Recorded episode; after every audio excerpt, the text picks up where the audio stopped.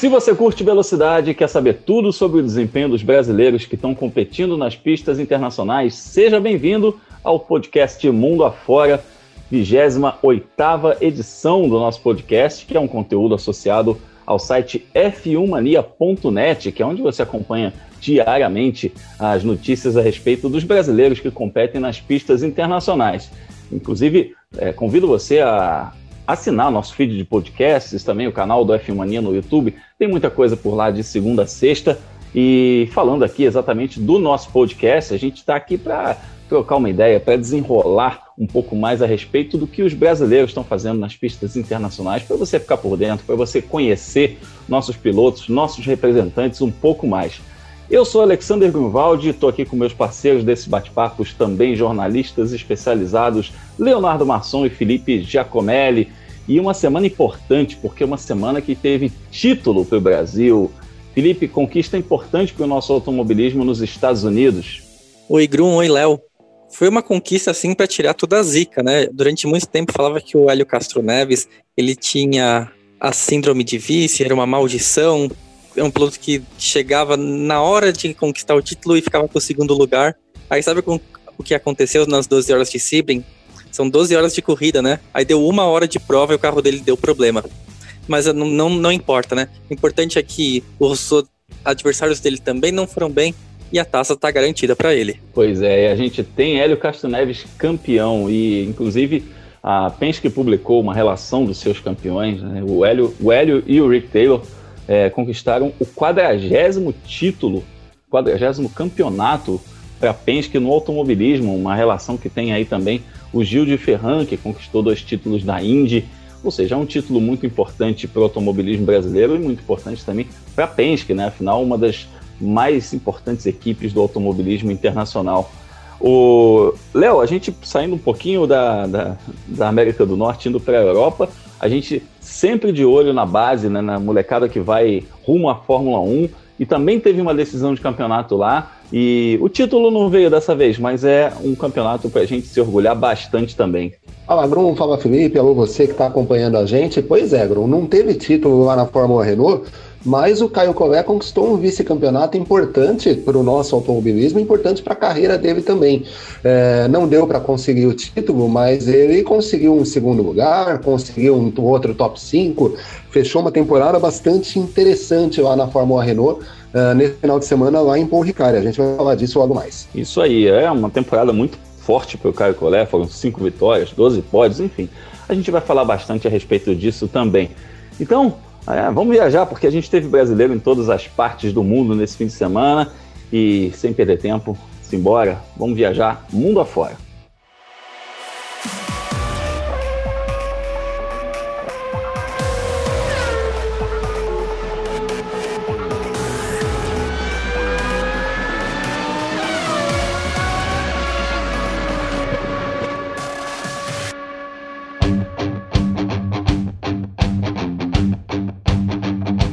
A gente começa a nossa viagem por Sebring, nos Estados Unidos, a clássica pista de Sebring, na clássica prova 12 horas de Sebring, que foi mais uma vez dramática. Foi nessa corrida que o Hélio Castro Neves, ao lado do Rick Taylor, se sagrou campeão da IMSA, o principal torneio de endurance, de carros esportes, de protótipos da América do Norte. E olha, conquista suada nessa prova, que teve vitória do Mazda, da, do carro do protótipo Mazda do Jonathan Bomarito, do Harry Tinkel e do Ryan Hunter Hay.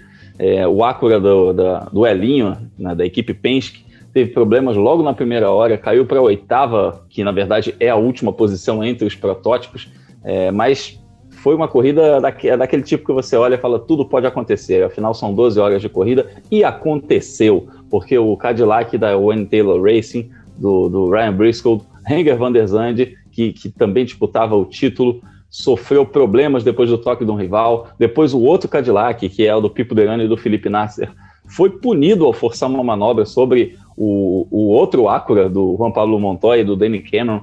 Gente, não faltou ação. É, só que aí o que, que aconteceu com tudo isso? Né? Com esses três concorrentes ao título nas últimas posições, adivinha quem teve o título nas mãos de novo? Hélio Castro Neves e o Rick Taylor, e eles conquistaram esse título. Então, sem perder tempo, Vamos ouvir Hélio Castro Neves. Fala, Elinho, campeão da IMSA. É isso aí, galera. Impressionante. Que final de semana, que loucura. Como é que a gente pode imaginar uma coisa dessas? Ah, imagine, na primeira hora da corrida tem um problema no turbo e depois ficar aí meio que no destino da, da no destino praticamente para decidir esse campeonato. Então foi realmente um sonho realizado. Tá de parabéns à equipe por nunca ter desistido.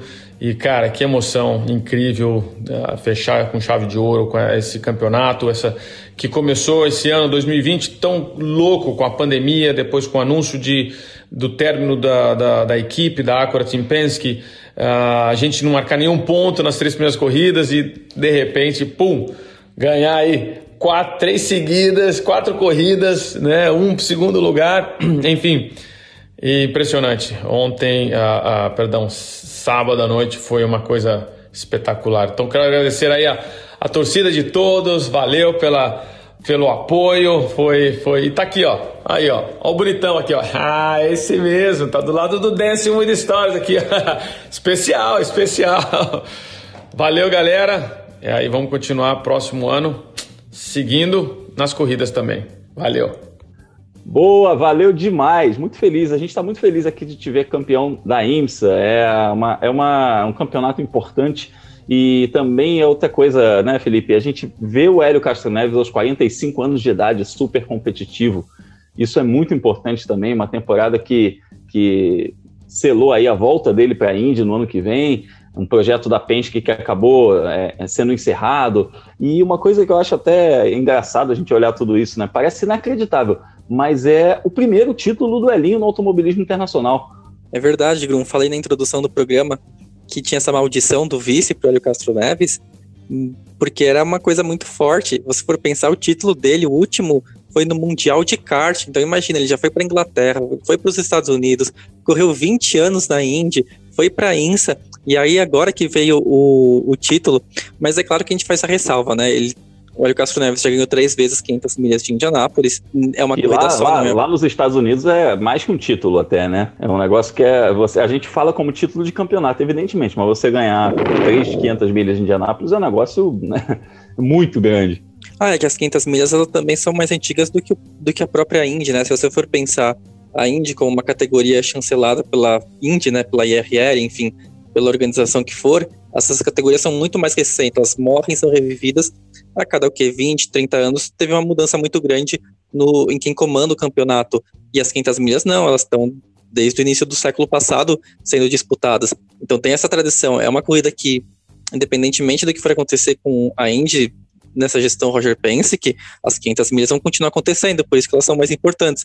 E claro, tem aquele outro título que o Hélio Castro Neves conquistou, não foi nas pistas, mas o da, o da Dança dos Famosos, a versão americana, que a gente fala brincando, mas também deu muita projeção para ele, né, dentro dos Estados Unidos. Ah, com toda é, certeza. Até... Foi, foi, inclusive o troféu tá lado a lado, né, Léo? Você viu a foto dele lá nas redes sociais, né? Ele colocou os é, dois troféus juntos, né? É o que eu ia comentar, rapaz. É, o mais hilário de tudo é que o troféu, né? O primeiro título dele no automobilismo tá ao lado do título da Dança dos Famosos, né? É bastante curioso, inclusive.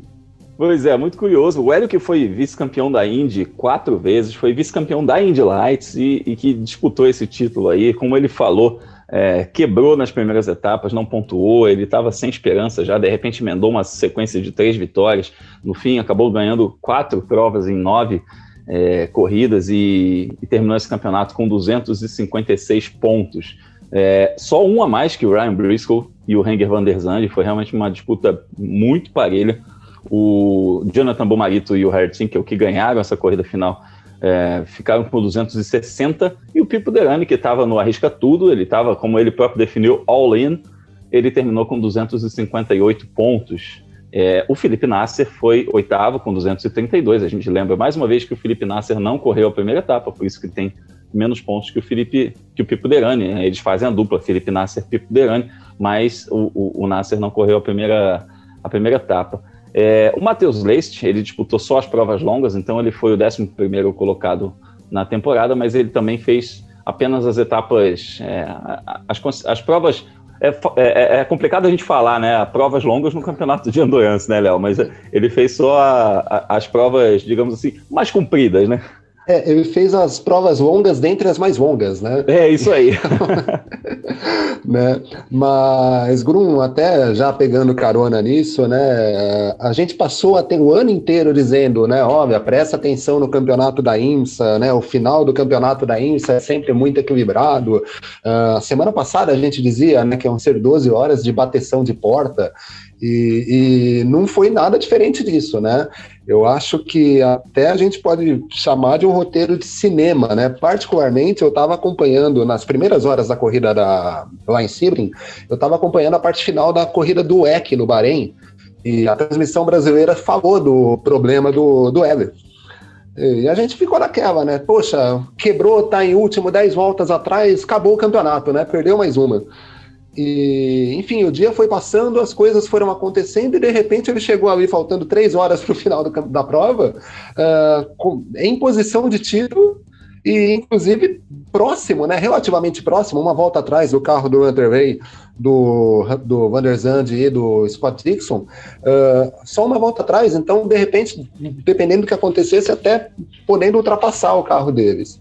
Uh, então, é uma conquista importante para o Hélio, a primeira, né? Ele tira essa, ele tira essa zica que ele teve durante toda a carreira de ser favorito, né? Algumas vezes na Índia ele chegou muito favorito nas etapas finais do campeonato e sempre alguma coisa acontecia e ele acabava não conseguindo o campeonato, e dessa vez não. Uh, eu vi alguém no Twitter falar, talvez tenha sido até o Felipe, né, que curiosamente o Hélio não ganhou nenhuma das provas mais famosas do campeonato da IMSA, né, ele não venceu as 12 horas de Sebring, ele não ganhou a Petit Le Mans, ele não ganhou as 24 horas de Daytona, mas acabou coroado no fim da temporada com esse título, né? Então, uma conquista inédita, importante para o Hélio. Na última corrida dele como piloto Penske, né? Vale lembrar isso. E vamos ver, né? Um gás a mais para ele na próxima temporada, onde ele tem aí acertado seis provas para disputar na Indy pela Meyer Shank. É isso aí. Quem falou isso foi o nosso colega André Dueck. Ele mencionou isso no, no Twitter, eu inclusive repostei, porque realmente é muito curioso, né? O Hélio nunca venceu o campeonato da Indy e tem 3,500 milhas de Indianápolis. Isso, eu, eu diria até 3,5, né? Que é aquela que ele perdeu para o Ryan Hunter Hay dói até hoje. Eu lembro daquele final lado a lado é, poderiam ser quatro, e considerando isso que você falou da IMSA, né? Engraçado, né? Ganha, ganha o campeonato, mas não teve nenhuma das provas como Sebring, Daytona, etc. Amigos, a gente teve mais brasileiro na pista também, né? Na classe GTLM, o Farfus correu com a BMW ao lado do John Edwards e do Jesse Krohn e terminou a prova na terceira colocação. Ele também não fez a temporada toda, né? Mas ele ajudou os companheiros de equipe é, nessa, nessa missão aí, como, como um piloto convidado nessas provas mais longas. E a equipe dele é, é, terminou com um vice-campeonato, né? Atrás do, do Antônio Garcia, do Jordan Taylor da Corvette. Esses foram imbatíveis. O que eu, quando, eu, quando eu tive a oportunidade de ver corrida na IMSA, na IMSA esse ano, era o Antônio Garcia e o Jordan Taylor que estavam andando na frente, né? É, e vale lembrar, né, o Jordan Taylor, irmão do Rick Taylor, que ganhou o campeonato da DPI com o Evil, né?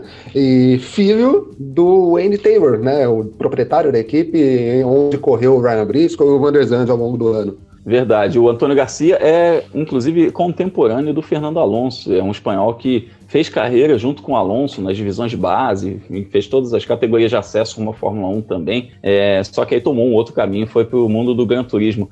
Felipe, o Farfus ficou bem na fita esse ano com a BMW, né? Porque o que ele disputou com a BMW, ele andou forte, andou bem. É, o, o Farfus é um piloto que já tem uma ligação com a marca aí de mais de 15 anos. E eu, eu diria que a, o cenário dele dentro da montadora é, é o melhor possível, né? O Grum foi um ano muito esquisito do Farfus, né? Se for pensar, o projeto principal dele é aquele IGTC, né? Aquela categoria que corre em Bathurst, corre em alguns outros países, mas esse foi um dos campeonatos mais afetados por causa da pandemia, justamente porque ele corre em cinco continentes diferentes. Então, imagina visitar cinco continentes em uma época de fronteiras fechadas. Aí complicou bastante a função dele. Aí ele conseguiu algumas vagas, né, extras. Ele correu, por exemplo, no campeonato GT da Alemanha, né, chama GT Masters.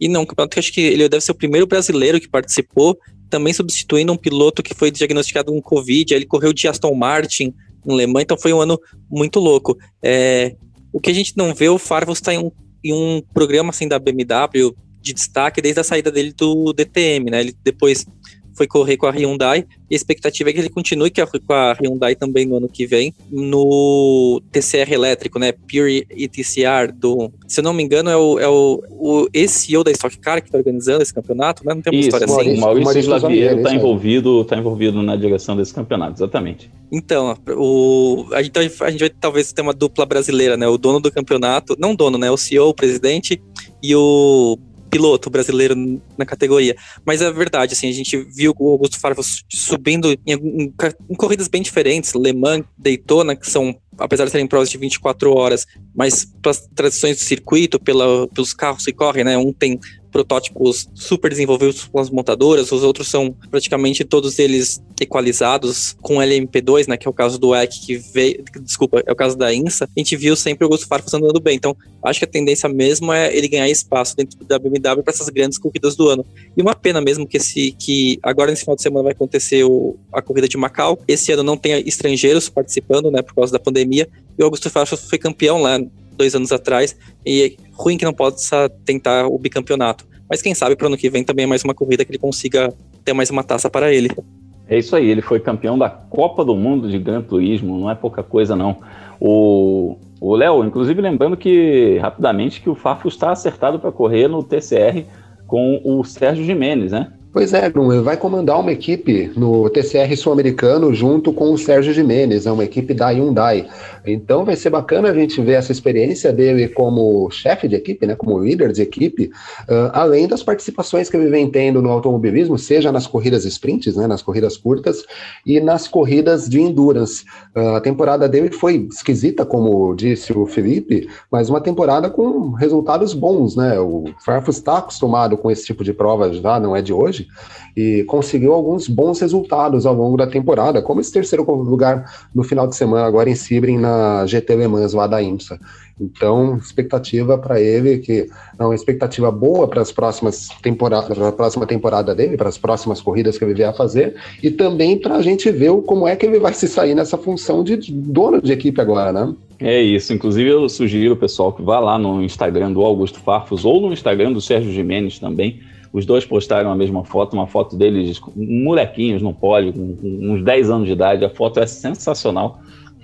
Essa dupla aí que há muitos anos é, competiu junto no kart, vai competir junto também no turismo.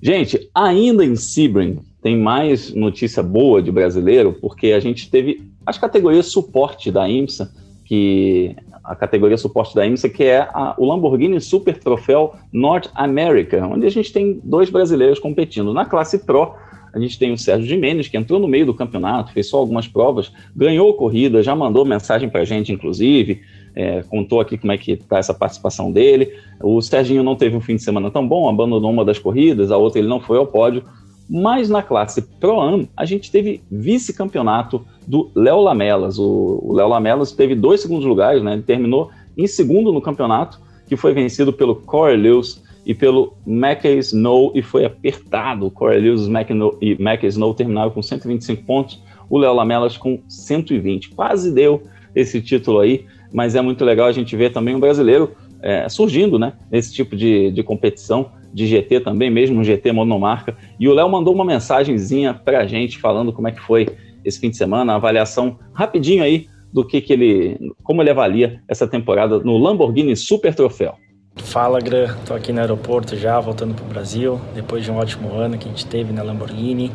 É um ano que foi totalmente novo para mim, é, desafiador, digamos, né? Eu que corri dois anos de protótipo, e esse foi meu primeiro ano de GT, então foi uma experiência totalmente nova para mim, mas estou muito feliz com o vice-campeonato. A equipe fez um ótimo trabalho, então foi um mérito de todos esse resultado final.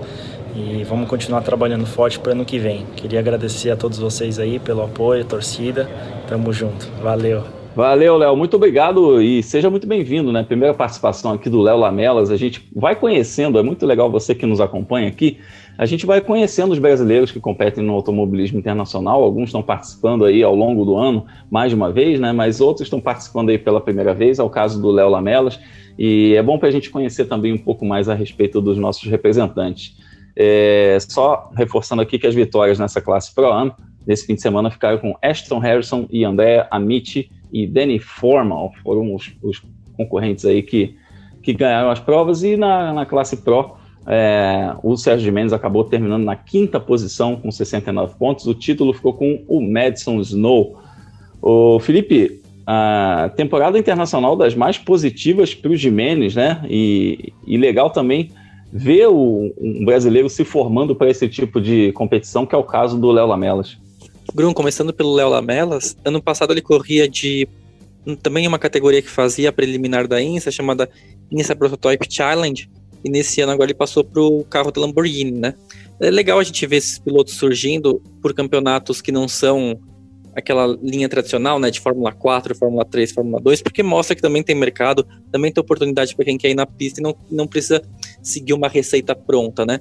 E a expectativa que a gente tem mesmo é ver o Léo em outros campeonatos, de repente é, repetir a Lamborghini e para alguma outra categoria que faz a preliminar da INSA, ou quem sabe um dia subir para a INSA seria bem legal. É, a gente vê um piloto formado no Endurance se dedicando ao endurance, né? Um caminho muito diferente do feito, por exemplo, do Hélio Castro Neves, que veio da Indy, o Felipe Nasser, que passou pela Fórmula 1, Pipo Derani, que correu muito tempo de Fórmula 3, então não tem uma receita pronta, né?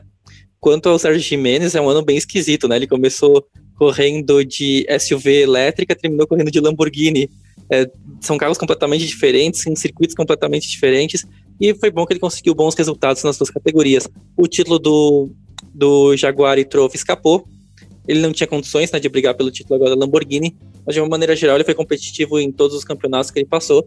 A gente espera que ano que vem ele também consiga encontrar boas vagas interessantes, seja aqui no Brasil, seja lá fora, e continuar andando na frente, né? A gente falou bastante dele já, o Sérgio Mendes era considerado talvez um dos grandes cartistas da história do recente, né, do Brasil, e é legal ver ele conseguindo agora, nessa fase profissional dele, conquistar os resultados que a gente espera dele. É, a gente falou aí do futuro dele, junto com o Augusto Farfus, correndo no TCR. Agora a gente vê realmente, né? O Sérgio Mendes é, é um piloto bastante eclético. Você mencionou aí das SUV elétricas, agora Lamborghinis, aí depois vai para o TCR. É um cara que também passou recentemente pela Stock Car, um piloto que correu o, o, o Blank Pen, aquele campeonato de GT que teve âmbito mundial. Um cara muito plural e é muito legal, muito gente fina também. A gente está sempre na torcida para o Sérgio Jimenez e também aí falando do Léo Lamelas na torcida para ele evoluir, para ele conquistar novos mercados também e chegar à IMSA, né? Porque é um mercado bastante interessante esse do Gran Turismo os pilotos, que a gente tem bastante piloto aí correndo hoje em dia, né, em nível muito forte. A gente vai falar daqui a pouquinho do WEC.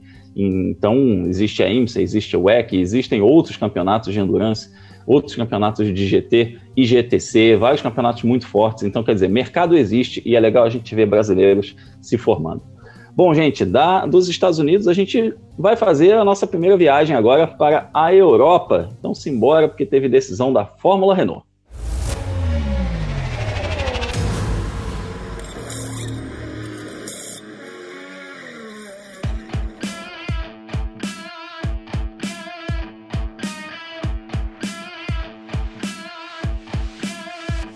Chegamos à França, onde a Fórmula Renault encerrou a temporada 2020 lá no circuito de Paul Ricard.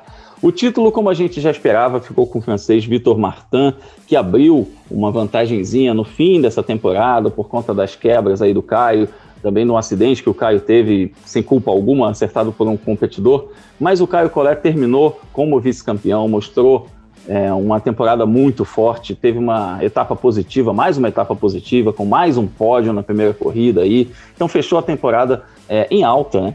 E as vitórias nesse fim de semana ficaram com o italiano Lorenzo Colombo e, e o Caio teve um segundo e um quarto lugares.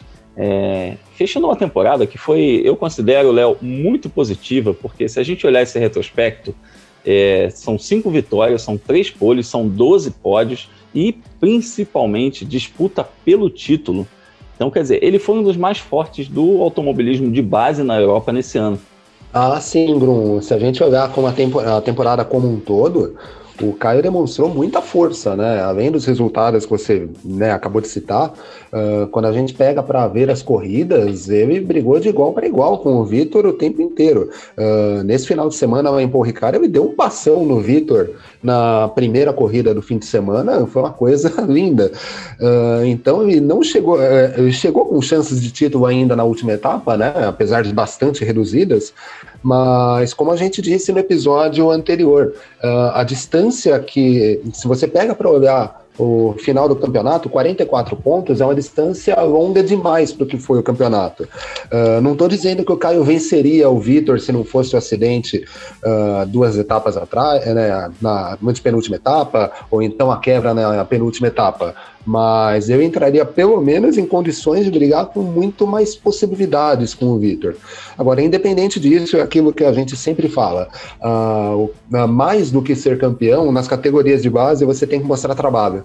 Uh, o Caio é piloto da academia de pilotos da Renault, né, da academia da Renault, e ele mostrou esse trabalho, né? No segundo ano dele na, na Fórmula Renault, ele conseguiu cinco vitórias, conseguiu pole positions, subiu diversas vezes ao pódio.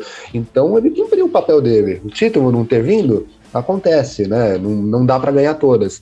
Mas certamente ele parte para a próxima temporada dele, né, provavelmente na Fórmula 3 internacional, uh, tendo uma boa base, sendo respeitado pelos pilotos uh, contra quem ele vier competir uh, na Fórmula 3, né, passando a fazer parte do paddock da Fórmula 1, que aliás ele conseguiu ganhar, é, uma das vitórias dele foi num final de semana em que a Fórmula Renault dividiu pista com a Fórmula 1, né, então ele vai a partir do ano que vem, se tudo correr bem nesse sentido, ele vai passar, a ser observado ainda mais de perto pela turma da Fórmula 1. Então, né, apesar da falta de título, não dá para falar que a temporada do Caio foi ruim. Aliás, muito longe disso. A temporada dele foi das mais positivas. E só fechando aqui como é que ficou o campeonato, você falou dessa diferença de 44 pontos. O Vitor Martin fez 348, o Caio fez 304 e o Franco Colapinto fez 213. E por aí a gente vê 213 e meio, para ser mais preciso. E por aí a gente vê a distância, né? Esses dois polarizaram esse campeonato, eles abriram realmente muita margem para os outros pilotos e e ficaram muito parelhos e essa, essa diferença de 44 pontos realmente não reflete o que, que foi essa temporada. O Felipe agora é pensar no futuro, né? O Léo acabou de mencionar que, que ele deve ir para a Fórmula 3, ele já testou, inclusive, por equipes fortes, e a gente pode esperar um Caio forte para 2021, brigando por campeonato de novo. Pode sim, Grum. Teve uma entrevista que saiu na semana. Entrevista, na verdade, não, foi uma reportagem que saiu na semana passada na imprensa britânica sobre quais são os, os pilotos da Prema né, na Fórmula 3 no ano que vem. Dois deles estão praticamente garantidos, né? O Arthur Leclerc, o irmão mais novo do Charles Leclerc, que corre contra o Petekoff esse ano na Fórmula Regional Europeia, e o outro é o Dennis Hauger, que foi o campeão da Fórmula 4 italiana no, do, no ano passado, coincidentemente também competiu contra o Petekoff. E o terceiro carro está em aberto. O Caio Collet pode ser o, esse competidor, mas ele também andou pela ART nos, nos testes e andou bem, ele pode ir pra, também para a escuderia francesa, né? Não é certeza, porque certeza mesmo só quando o papel está assinado, mas a chance dele competir por uma dessas duas escuderias, que são as melhores da Fórmula 3, é, são grandes, né? Lembrando que o Caio é um piloto apoiado pela Renault, né? Faz parte da academia da Renault, ou academia da Alpine, e o campeão da Fórmula 3 desse ano foi o Oscar Piastri, né? Que é um piloto também na mesma situação do Caio. Acabou de, tinha acabado de sair da Fórmula Renault, subiu para a Fórmula 3, assinou com a Prema, foi campeão e agora vai correr na Fórmula 2 no ano que vem. Então, quem sabe, né? O Caio pode fazer esse mesmo caminho, brigar pelo título. A gente espera, claro, que ele saia ganhando, mas, enfim, tem uma temporada inteira pela, uma temporada inteira pela frente. E aí, quem sabe também subir para a Fórmula 2 a gente vê as chances dele real de um dia chegar na Fórmula 1 a partir daí. É, de, além de tudo isso que você mencionou, ainda tem outra coisa, que é o fato de ser empresariado pelo Nicola Todd, né, que é um cara que é empresário do Felipe Massa, do Charles Leclerc, a gente já mencionou várias vezes isso aqui também, tem uma grande influência dentro do mercado da Fórmula 1 e isso, evidentemente, também na hora das escolhas de equipes, isso pesa bastante, não é só o resultado do piloto, né? Então, essa, essa parte do bastidor conta muito e o Caio está muito bem assessorado, tem o Gastão Fraguas também, que é campeão mundial de kart, que faz parte do staff dele, então é um piloto bem estruturado nessa parte extra-pista. Bom, gente, vamos acompanhar os próximos passos do Caio, vamos ficar super atentos. Então você continue ouvindo aqui o podcast Mundo Afora para saber para onde o Caio vai. A gente vai confirmar assim que a gente tiver a decisão do Caio, ele vai conversar aqui com a gente para falar sobre 2021. Agora é hora da gente seguir viagem, bora para o Oriente Médio. Hum, tem mais endurance.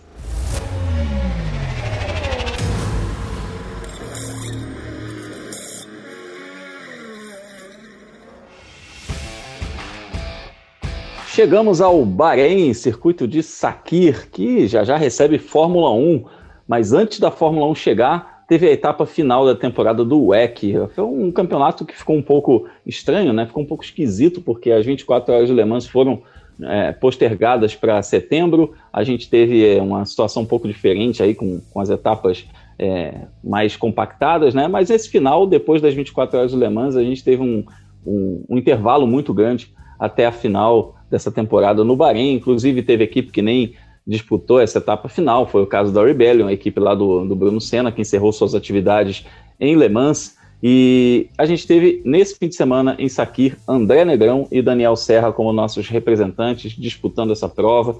Na LMP2, que é a segunda classe de protótipos, o André encerrou a temporada com o quinto lugar, ao lado do Thomas Lohan e do Pierre Haguet, o Alpine da equipe Signatec. A vitória ficou com Gabriel Aubrey, Will Stevens e Hope Tung da equipe Jack Chan. E ele terminou esse campeonato na oitava posição, né, marcando 109 pontos. É um campeonato que foi até um pouco mais complicado isso a gente pensar que ele vem, inclusive, de, de resultados muito fortes de título, ele vem de vitória em Le Mans e tudo mais. É, nos anos anteriores ele foi um piloto muito forte, a equipe foi muito forte, então é, foi uma temporada problemática para o André Negrão. E o título ficou nas mãos do Felipe Albuquerque, do Phil Hanson, da United Auto Sport. Felipe Albuquerque, para mim, um dos pilotos do ano esse português andou demais. Aliás, os portugueses em 2020 andaram uma barbaridade também. A gente teve o Antônio Félix da Costa na Fórmula E, o Felipe Albuquerque andou muito na LMP2. É, e o campeonato terminou com 190 pontos para essa dupla, Felipe Albuquerque e Phil Hampson. O Paul de Resta terminou em segundo com 175. E o Antônio Félix da Costa, que também disputou esse campeonato, terminou na terceira posição com 152 em parceria com o Roberto Gonzalez. Felipe, como eu falei agora há pouco, não foi a temporada dos sonhos para o André, né? Grum, a equipe dele sentiu muito a falta do Nicolas Lapierre, que saiu né, no fim da temporada passada. A temporada passada faz um ano e meio, só pra gente contextualizar. É, parece que foi outra vida já, né? Nossa, faz muito tempo. Foi junho, né? Foi depois de Le Mans do ano passado.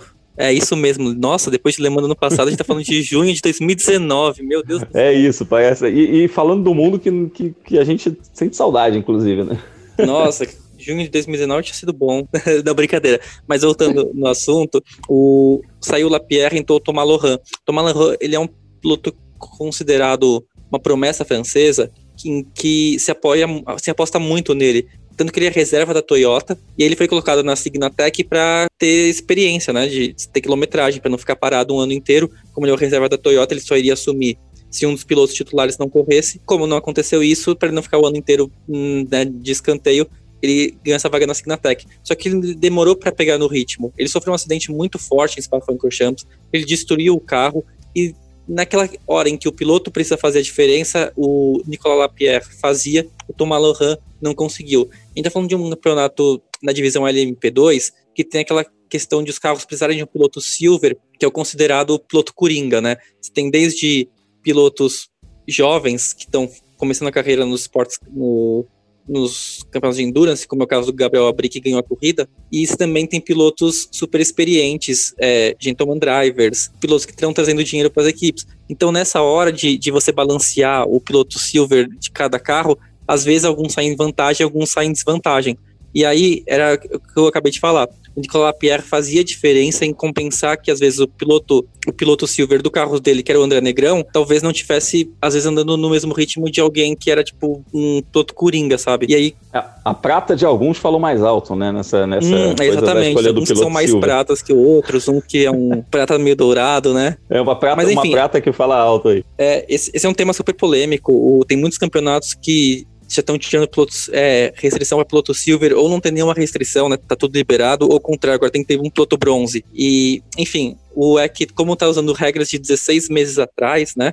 A gente precisa lembrar que tudo que tudo que estava valendo agora é o que foi decidido para valer em junho do, do ano passado, né? Então, também é um campeonato que vai passar por algumas mudanças de regulamento entre agora e daqui quatro meses que começa a temporada de 2021. É isso aí, tem muita água para correr embaixo dessa ponte aí na LMP2, a LMP1 vai mudar também, então a gente tem é, mudanças para esse cenário aí do, do WEC nos próximos anos e a gente vai acompanhar bem de perto isso daí, a gente vai ter equipe Alpine na LMP1 também em breve, o André está cotado para ter uma dessas vagas, vamos ficar de olho. Mas a gente, antes de falar de futuro, a gente vai falar do que, do que aconteceu lá no Bahrein ainda, porque a gente teve mais um brasileiro, como eu mencionei aí na abertura desse bloco, o Daniel Serra, na classe GTE Pro. Ele correu com James Calado, com uma Ferrari, e acabou a corrida em sexto lugar.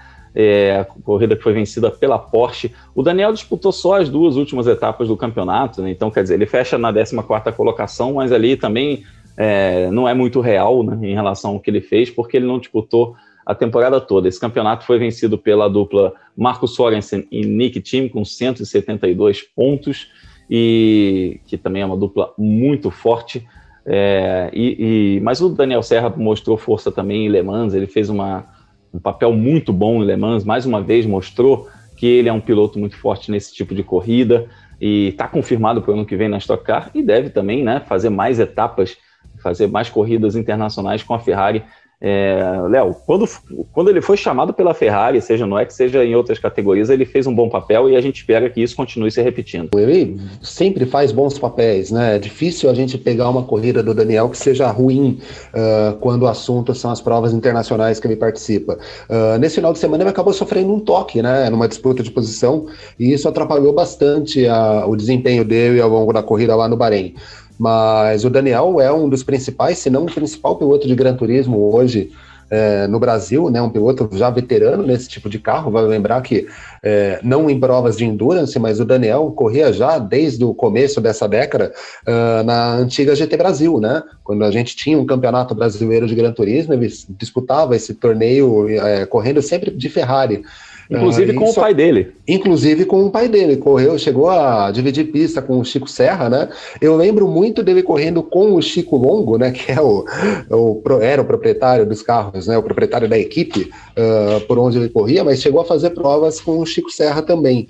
Uh, e é isso, prova da, na prova de que ele é um dos melhores pilotos brasileiros no Endurance atualmente, é que ele é piloto contratado da Ferrari, né? Ele disputa as principais provas de Endurance hoje, seja, uh, na, seja no EC, seja na IMSA, uh, seja em provas restritas a, a, apenas aos Gran Turismos, né? E como você disse, essa semana ele renovou o contrato dele para seguir na Stock Car, né? Então, um piloto que além de correr muito bem eh, no GTs, uh, também manda bem no turismo aqui no Brasil, atual tricampeão. Enfim, tem bons desempenhos independente do carro, um piloto bastante versátil, Daniel. É, você mencionou uma coisa importante aí. Ele é piloto contratado da Ferrari. A gente falou agora há pouco, né, Felipe, que a gente brincou agora há pouco o negócio da prata, né, que que a prata vale muito aí, pilotos que compram vaga, etc. O Daniel, ele é piloto contratado da montadora, ele é piloto Ferrari. Isso é muito importante também. Só dando uma passada aqui, que a gente teve outros brasileiros, antes de, de, de encerrar esse assunto do EC, eu quero mencionar que a gente teve o Bruno Senna na LMP1 fazendo um ótimo papel, venceu duas corridas pela Rebellion, disputou o título da classe LMP1, disputou vitória, inclusive em Le Mans, passou aí perto de, de fazer um papel é, ainda melhor, tendo um carro que não era tão forte quanto o protótipo híbrido da Toyota, a gente precisa lembrar isso também, é uma diferença brutal de desempenho. E a gente teve o Felipe Fraga fazendo muito, boas atuações na LM GTM, ele que sobe de classe na próxima temporada e correu muito bem também, andou muito forte. Então a gente pode esperar um 2020 muito bom para os brasileiros no Mundial de Endurance. A gente já passou pelos Estados Unidos, pela Europa, pela Ásia, então segura aí que a gente vai dar a nossa volta final.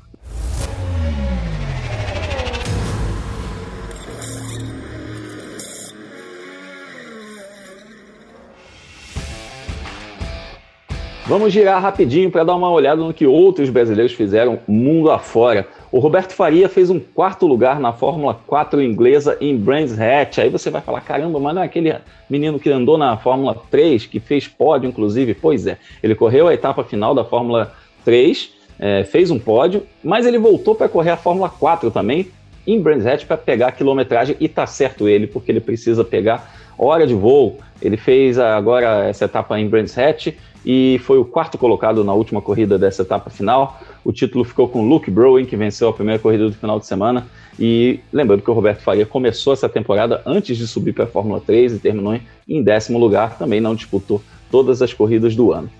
Uh, lá em Paul Ricard, na Europa, teve prova do GTWC. O Rodrigo Batista disputou nesse fim de semana, foi a última etapa do campeonato, desse campeonato de endurance. e ele correu ao lado do Maxime Soulet, do James Gounod, em um do Júlio Gounod, perdão, em um Bentley Continental GT3 e dessa vez é ele que fez corridas excelentes esse ano também, não teve tanta sorte e abandonou na 27ª volta. A vitória ficou com Alessandro Pierguidi, Tom Blomqvist e Com Lodger, que correram com uma Ferrari 488 GT3. É, o título ficou com o Timur Bugoslavski, que correu parte da temporada com o Felipe Fraga. E também tem brasileiro na pista já na próxima, no próximo fim de semana. O Gianluca Petekoff disputa a etapa de Imola da Fórmula Regional Europeia. Então, é, ele que está disputando esse título, está na liderança desse campeonato. A gente, inclusive, conversou com ele num episódio recente ele estava temendo aí que talvez a gente não tivesse mais etapas por conta dessa, dessa coisa do lockdown, de talvez a gente não ter mais eventos, mas o evento está programado para acontecer.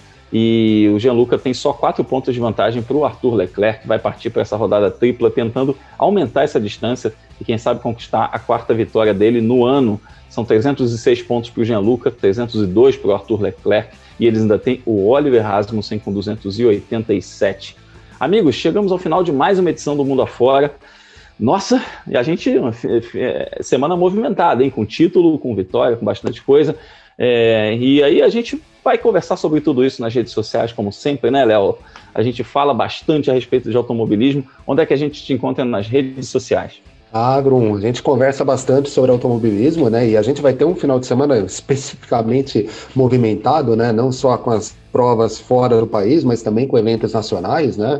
Uh, maior destaque é Stock Car. Mas quem quiser falar comigo nas redes sociais, procura por Leonardo Marçom, seja no Facebook, no Twitter ou no Instagram, que a gente está falando bastante de corrida, né? Não só de corrida, né? A gente fala de tudo nas redes sociais, mas também de corrida por lá, né? Só procurar Leonardo Marçom nessas três redes e também acompanhar o meu trabalho aqui no F1 Mania e também nas plataformas digitais da Racing. Isso aí, Felipe Giacomelli, a gente troca bastante ideia a respeito dos brasileiros mundo afora e também tem bastante assunto aí no próximo fim de semana, hein?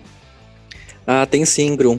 A gente está chegando nesse momento de decisão, né, dos campeonatos que ainda estão acontecendo, acho que os da Itália estão rolando, os do Japão, mas o Sérgio Sete Câmara já saiu de lá, então a gente só tem acompanhando agora mesmo é o João Paulo de Oliveira. Mas, enfim, quem quiser saber quais são as categorias que vão acontecer no fim de semana, os horários de cada uma delas e, de, e onde assistir as provas, é só acessar o meu site, né, o World of Motorsport, felipegiacomelli.com, e coloco a agenda da velocidade, que tem todos os horários, os resultados e a programação de TV das principais categorias do automobilismo mundial. Costumo publicar na quinta-feira, mas está ali, conforme cada sessão de pista for acontecendo, eu atualizo com os resultados. Quem quiser me seguir nas redes sociais, aí também é, ou no Instagram ou no Twitter, é só procurar por Felipe Giacomelli. Valeu, valeu. E eu já faço o convite também a você que está nos ouvindo para nos conhecer lá no YouTube, youtube.com.br Fórmula Grum, o canal Fórmula Grum trazendo bastidores do automobilismo, entrevista com os pilotos brasileiros que competem mundo afora. Tem bastante coisa legal também para você conhecer um pouco mais a respeito do universo do esporte a motor. E siga-me também nas redes sociais. Fórmula Grum, pode me procurar no Twitter, no Instagram, no Facebook, em todas as redes.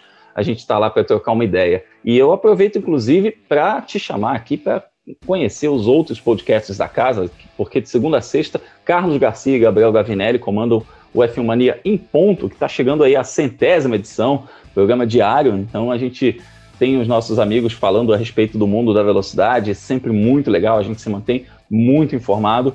E tem o Full Gas, que toda semana fala sobre MotoGP com o Gabo Carvalho e o Gabriel Lima, a MotoGP que teve uma vitória mezzo-brasileira, mezzo-italiana aí, nessa etapa de Valência agora com o Franco Morbidelli. A gente, a gente inclusive pega uma caroninha para falar a respeito disso no, aqui no mundo afora, mas para você é, saber a respeito do Mundial de Moto Velocidade, confere, confere lá no Full Gas com o Gabo Carvalho e o Gabriel Lima. Bom, e fique ligado nas nossas redes sociais durante o fim de semana, tem muito assunto para a gente trocar ideia. Forte abraço para você que nos acompanhou até aqui e até a próxima semana com mais uma edição do Mundo Afora. Valeu demais, tchau, tchau.